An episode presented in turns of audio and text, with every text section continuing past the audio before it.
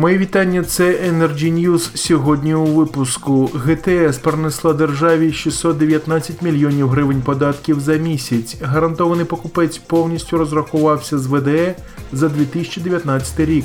Сокар буде поставляти нафту Азербайджану Білорусь через Україну. Про це далі докладніше.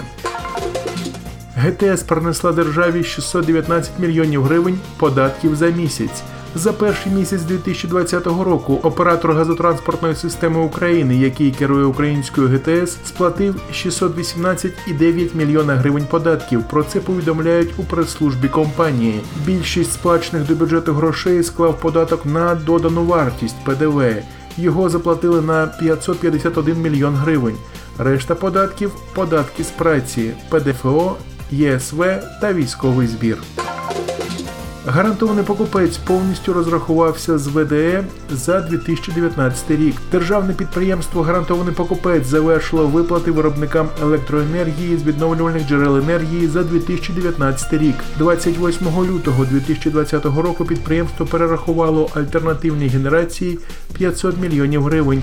Про це повідомляє прес-служба компанії. Нагадаємо, всього з 1 липня до 31 грудня 2019 року ВДЕ виробили 3129 МВт годин електроенергії та продали їх гарантованому покупцю.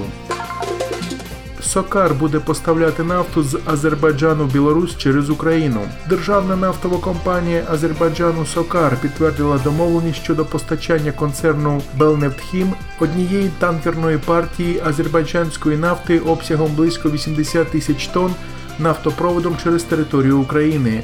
Про це заявив заступник начальника департаменту з організації заходів і зв'язків з громадськістю Сокар Ібрагім Ахметов.